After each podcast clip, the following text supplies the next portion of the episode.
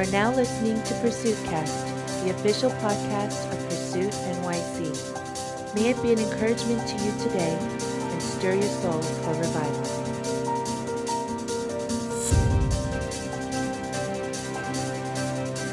Hey everyone, welcome to another episode of Pursuit Cast.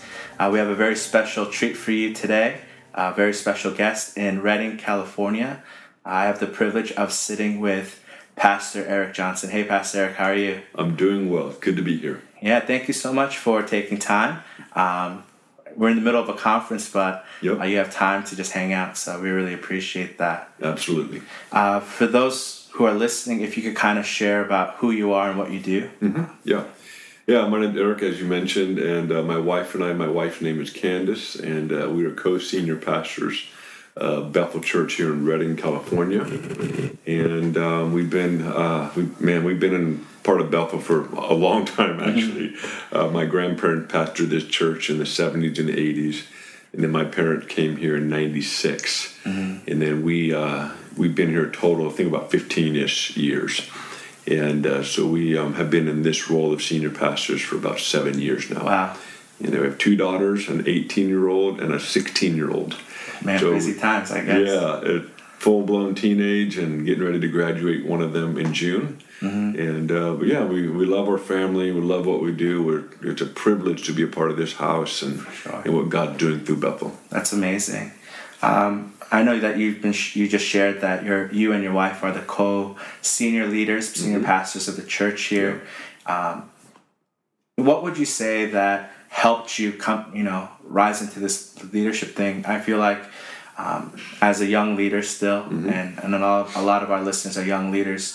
Uh, what did you commit to back then that's helping you lead and Yeah. you know the size of the ministry and its impact? Like, It's- what helped you then that you can look back to now? Yeah, it's a great question. Um, to be honest with you, I'm, I'm to give you a quick backstory. I'm sixth generation pastor on my dad's side, and fourth generation Christian on my mom's side. Wow. So I come from a very strong Christian heritage.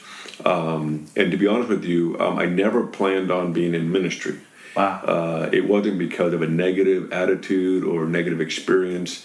It wasn't because I was a PK. I loved being a PK, which is a pastor's kid. Mm-hmm. Yeah. For those of you that don't know that, uh, that's lingo in the Christian world. Um, but I never, I never had um, uh, a desire to be in ministry or be a pastor. But it wasn't because of a hurt or negative. It was just like, man, I just don't want to do it. My passion was in sports. I wanted to play sports, and that's what I gave my life to. And all the way, all the way through my childhood, through my teenage years.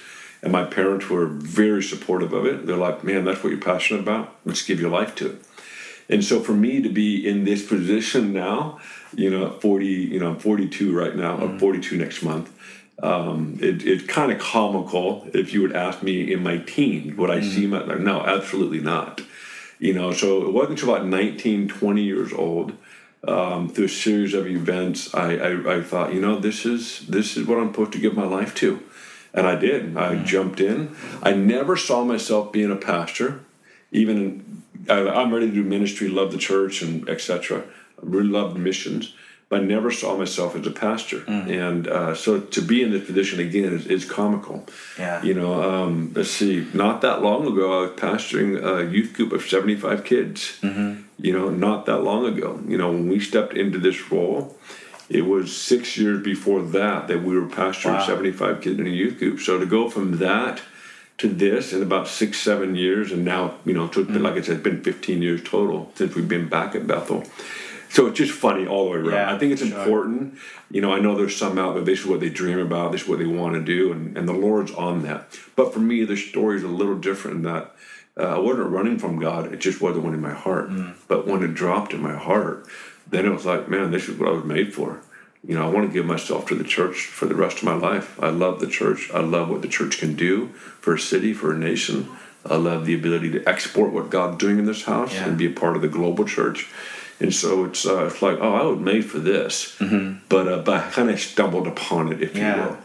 And uh, so that's very brief, but that's that's uh, that's kind of how I got here, I guess. Yeah, that's Yeah. awesome. I, I feel like that's kind of in the theme. You know, at least I'm getting from the leadership here and just build, Yeah. the things that you guys are building and stewarding. It's kind of like there's an intentionality to, it, but you know, how can you plan something like this? We just kind of lean into what God's saying and doing, and then what it looks like, we'll find out. Yeah. And then we look back and go, wow, that was really cool. You Uh-huh. know, so it, it, that's why we call it the experiment. Yeah, uh, sure. the big journey.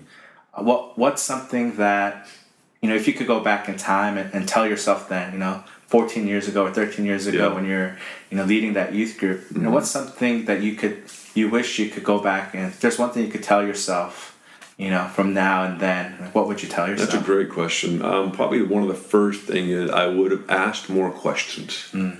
to learn. Yeah. You know, I think sometimes as a 20 year old, uh, there's a lot of confidence.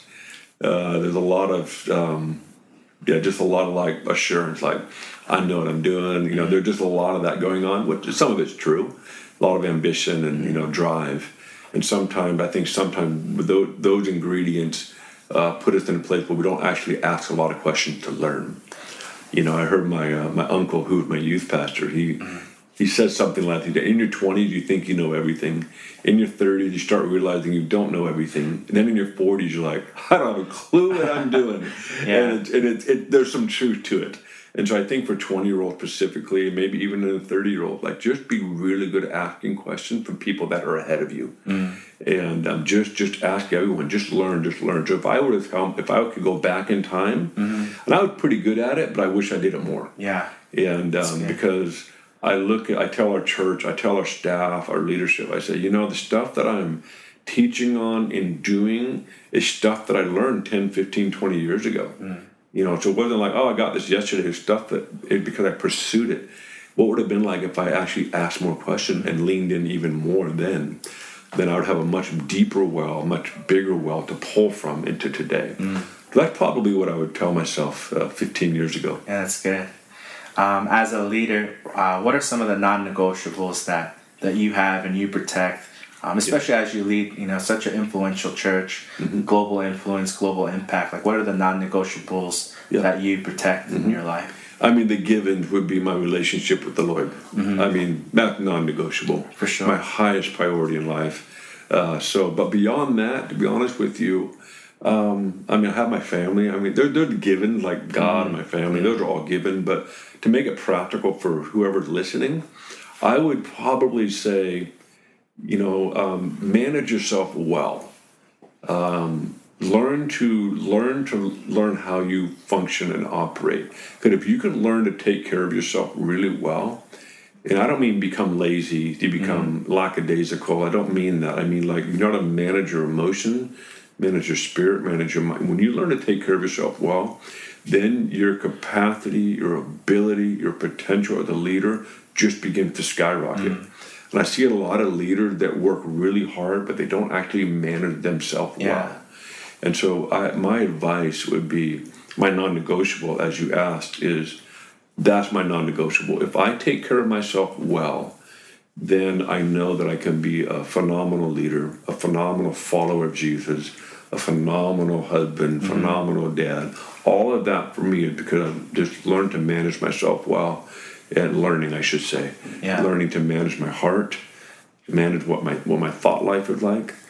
And if I do that well, everything seems to be just much better, if not thriving. Yeah, that's good. So- I mean, I've heard it said that the the the most selfless thing you could do is self care. Yeah. know, mm-hmm. I mean, if you're not, It's true. and like I think even on an airplane, like even if the oxygen mask comes down, it says you put it on first, then you help others. Yeah, you know, exactly. so that's Yeah, making sure you have enough deposits into your, you know, into your quote unquote bank account so you can make withdrawals. Mm-hmm. Yeah, that's I think a lot of leaders we get into massive withdrawals where we just start taking tons of stuff out of our tank, out of our out of our life, but we don't actually fill it back up. And I think it's important as a leader to really be good at that and manage that. And the older I've gotten, the more attuned, more in tune I've gotten with just my own heart. And uh, and so I actually made a shift. This is oh man, five, six, maybe a little longer ago. I sat down with my assistant and I said, you know, I want to make a, an adjustment of how we look at my life and my time. I want to move from time management to energy management Yeah, that's good. and it's a totally different way of thinking and approach. And it would that was part of my journey. Like, okay, um, how do I move from time management to energy management? And so my schedule, my time, what I spend myself doing, it based on it based a lot on that. That's good. Thanks for having the Yeah. time and energy for this interview. Uh, totally. Appreciate that. um, I think I think one of the things that I've been wondering too, because I think our ministry is young um, Mm-hmm. and our influence is growing, you know, in Jesus' name. But uh, one of the challenges that we we're starting to face is criticism and opinions of others and, and a lot of different things because of what we're going after. Mm-hmm. Yeah. And and I know obviously at Bethel it's Totally. a bigger target. Um, how do you navigate that as a leader? Yeah, you know, it's never fun. Uh, it's never fun getting criticized. You know, especially when the the criticism feels inaccurate. Or Yeah. like, oh, they don't know the whole story, or it feels like, whoa, whoa, whoa, whoa, you know, when it get that, that's hard. When you feel genuinely misunderstood, Mm-hmm. and that's not fun. But you know, you, you, can't please everyone. We know that. Sure. Mm-hmm. That's really easier said than done because I think at the end of the day, we all care on some level. Um, but I think my advice to leaders would be make sure you have fathers and mothers above you that can correct you where needed. So let's say the criticism comes in and it hurts, and we'll find out, you know, is this, is this, is this true? If it is, then boy, you want a father and a mother speaking into your life to bring correction, redirection, a rebuke, what, whatever. You want to make sure you're covered. So my advice, especially for you guys as a young ministry, is that make sure you have people that are actually um, over you in age too, Yeah. not just someone that's you know a year old, like someone that's truly a mom and a dad or a grandma and a grandpa that's really bringing that spiritual leadership. Because that that all it doesn't help to just correct, rebuke, or redirect you. It also helps to cover you. Mm-hmm. There's something about spiritual covering that is a is a lost conversation in the church right Yeah. now because it's been abused. But the Lord really does care about spiritual covering. It's clear as day. And I think we just need to do a better job of understanding what the Lord had in mind about that versus the abuses that maybe people have experienced of being covered. Sure. And so, but there's something about being covered. So I think for us, we we have a a uh, relational network of people that really do cover us with the target on our back. Um, and that um, the other thing is if uh, if it's in the area of theology or you know that teaching is heresy or you know anything of that arena, then you know that's where we kind of go. Okay, is it? Um, where is it in Scripture? Uh, you know, and so that's where you know we try hard to keep a majority of our our content that we teach and preach and live. It majority of it has to be rooted in Scripture Yes. and we you know there are moments where we talk about something that might be what we would call extra biblical um, you know those are those are like hey but if we make extra biblical our main message then that that's not good For sure. so we worked really hard to try to hey we stay within the confines of scripture but there is room to explore now what i'm not implying is that we explore some crazy theology or some weird idea. I'm not implying that. Mm-hmm. But we also know that there are some things that are hard to find in Scripture. There's an idea or a concept. And so when it comes to theology, that's a harder one to go, you know, how do you how do you handle that? So what we do if someone says, Hey, you teach this and there's nowhere in the Bible and let's say they say it's heresy, then we kind of bring it to our team of people that are uh, theological or theologians. And we talk to people in our movement, our house, and so we work through that. And if we're confident, like, no, this is this is where we're at, then that's where we're at. Yeah. And so, but uh, we, you know, at the same time, most of the people that criticize, at least in our experience, are people that have never been here, have no relationship with us, and don't know the context. And so they hear something, watch YouTube. Yeah. You know, I, I love this old quote. Uh, Abraham Lincoln said it: "Don't believe everything you read on the internet." Yeah. Seen you know, too. I, I, it- it's a great reminder. So I, I encourage people, you know, anybody that's criticized anybody, Mm-hmm. and most of them are at a distance. It's easier to throw stones from a distance Mm, that's than it it. is when you're in a relationship. And uh, and so some of that comes with that. So anyway, those are some of the things. Yeah, no, I, I appreciate you being very candid and, Yeah. and open about that. And, and I, I think I heard Kris Vallotton say one time, like, according to YouTube, he's both a, a true prophet and a false prophet. Totally. So, so yeah, I appreciate that. Yep. Um, at our ministry, Pursuit NYC, our vision statement is revival or bust. And Nice. that's just what we're going after and Yeah. what we're believing for in our region, in, in our nation, across the nations, in our generation, where we just want to see revival and nothing, Yeah. nothing else. That, that's what we're going to give our Yeah. lives to. Um, how would you personally define that word revival? It's a great word. Um, you know, there's three key words for us: revival, transformation, and reformation. So revival, um, you know, there's so many definitions. Uh, everyone has their own definition. You know, there's obviously the, the dictionary definition, and then there's definitions that maybe come from an experience that we had, or definitions that come from what we've seen take place in history, or even in our own time. One of my favorite definitions of revival is where there where there was death is now life. Mm-hmm. So it means to bring something back to life that was dead, mm. to be revived. I love that, and that's so applicable to so many expressions.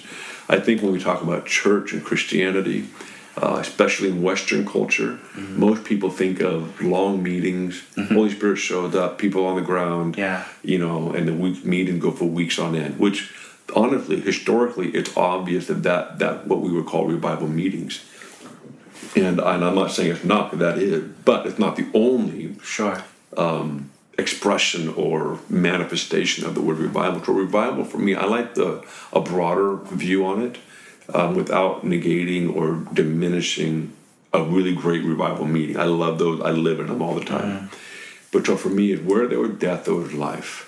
You know, where where there was uh, the presence of God, or, and there isn't one, where the presence of God comes back in. Where marriages are dying, life is brought back in. It's just in healing in every area. So I love that definition. You know, the other thing with revival, revival essentially, you know, according to us, it should lead to transformation of a person's life. It should lead to transformation of a city. Yeah. It should lead to a transformation of states, nations, etc. And then another byproduct of revival is reformation. You know, how do you take an existing institution, an existing structure, an existing thing, and it gets reformed in such a way that brings beauty, it brings wonder, it brings it brings glory back to the King. And so those are really those three words are really key for us here. And so um, it's a long explanation, but that's my definition of revival. Yeah, that's great. Uh, what are some of the things that uh, you, as a leader and, and as a ministry, as a church, that you've given yourself to to be able to see revival?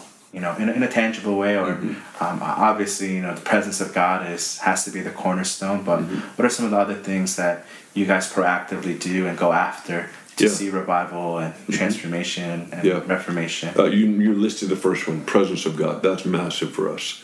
Uh, we like to live from the presence, not going, not just to the presence, but actually Yeah. living in His presence and from that.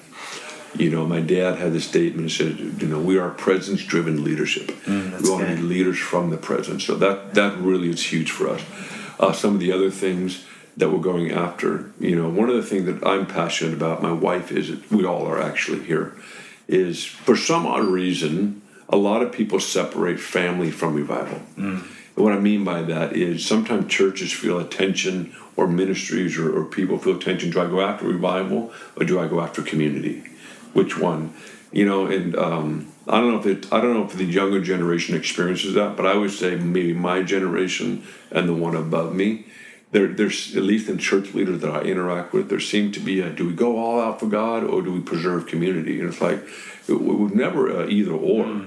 You know, Yeah. if you look at the book of Acts, it was very clear that revival and community were one and the same. You know, when you read, especially for the first six chapters of the book of Acts, you see these these uh, verses. They say, you know, thousands were added daily. They ate bread together, fellowship together, prayed together, and studied together. Yeah. So all of this, all of this movement revival was was basically consisting of people that were doing community together. Yeah. So that's something we're really going after. Is that this isn't a if we all go after God and lose community, or if we all go after community and not have the present. No, it's all one and the same. And so that's something we're really going after. Um, in some ways, preserving, but not just preserving it, but also facilitating it and, uh, and seeing it increase. You know, sometimes you think when you get bigger, you lose community. That's not true. Scripture, I I don't think that's what God had in mind. Yeah. Now, let's be clear that the bigger you get, you have to be way more intentional to stay and be in community. So it doesn't mean it's not work. It's totally a lot of work. You know, at the church of our size, with the amount of influence we have, people coming in from all over the world like yourself, which we, we consider an honor, a deep honor, um, we have to be very intentional. Like Yeah. it doesn't just happen. have to be very, very intentional. So that's something we're going after. Another thing we're going after is we're really passionate about our city. Yeah. You know, you've been here at this conference and you know heard Chris last night. You know, that's that's the message of the house. What did it look like to see not just revival happen in a church, but how did the city get transformed, go through Reformation? How did that happen? And it has to go beyond just desiring it. It has to go beyond just wanting it. There has to be action. And so we're really in a high action process, like doing stuff, experimenting. And so going after a city, probably the third, there's probably more, but the other one would be we really are hungry to see greater breakthrough in the area of signs and wonders. We still have people that come to our house or that we that we come across that are still mentally ill. Um, they still still have autism, uh, still have cancer, you know, still in a wheelchair. You know, one of our one thing that gets us is someone comes here from another part of the country with a wheelchair and they leave in a wheelchair. Like, mm. That's not what we want. So we're really passionate about seeing just a greater manifestation of healing, signs and wonders. Yeah, amen, Yeah. amen. So I think even for me, it's encouraging to hear, you know, like Bethel Church. Like you know, for me, it's like, man, I want to see the breakthrough that this church is seeing, but yet to hear that you guys are wanting more, contending more to see, see Absolutely. it. That that that that fires me up. So, Good. Um, couple rapid fire questions Mm-hmm. as we wrap up our time here. Um, what's the best part of being a pastor at Bethel? Best part, you know, I love our people. Um, our church is amazing. Our staff is. I mean, we, I, we all of us say that our greatest resource here is people, and we just have some of the most wonderful, quality people in this environment, and it's, it's an absolute treat to be here with them. It really is. Yeah, cool.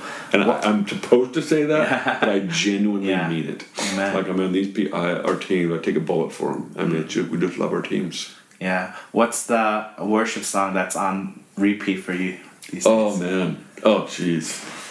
You know, uh, it's gonna be a few. So I, Okay, yeah. can I say a few of them? Yeah, of course. I just want to worship from Kristene DiMarco okay. on her new album. Um, All Hail King Jesus from Riddle, and then So Will I from uh, Hillsong Mm. Yeah, that, United. yeah, that's awesome. Those three are kind of on my most recent playlist. Yeah. I just kind of keep playing those. Uh, there's more, but those are the three that I'm Cool. really just. Uh, the War is Over from Josh Baldwin. Um, I better stop. Mm. yeah, it. yeah. The- the You can just list like all the Yeah. the songs coming out of this house. Yeah. Uh, what are some of the books that you've read that's you know been stirring you up recently? You know, I'm I haven't finished it yet, and I'm loving it. I'm probably about halfway, two thirds through it. It's from Dr. Ravi Zacharias, Okay. and it's called Jesus Amongst Secular Gods. And uh, it's, I'm loving it. It's such a great book. Uh, so that book I'm reading right now. Um, there's another one I'm about to open up. I forget the title of it, but it talks a lot about um, how the Bible is actually at the very root of Western culture. Yeah. Yeah, I forget the name of the book, but it's a pretty thick guy. But I'm like, oh, I can't wait to open Yeah. that one up. Well, that's good.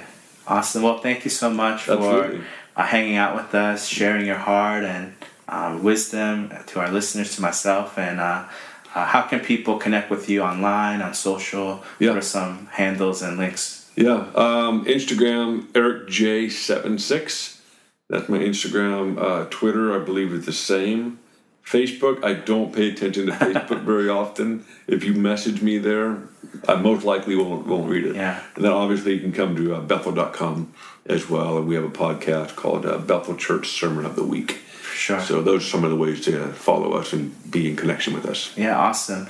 Uh, well, thank you, Pastor Eric, Mm-hmm. and thank you to our audience for tuning in. Uh, stay tuned for more episodes coming your way. God bless. See you guys.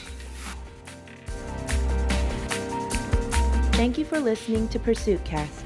For more information on the ministry of Pursuit NYC, please visit us on the web at www.pursuitnyc.org. Revival or bust.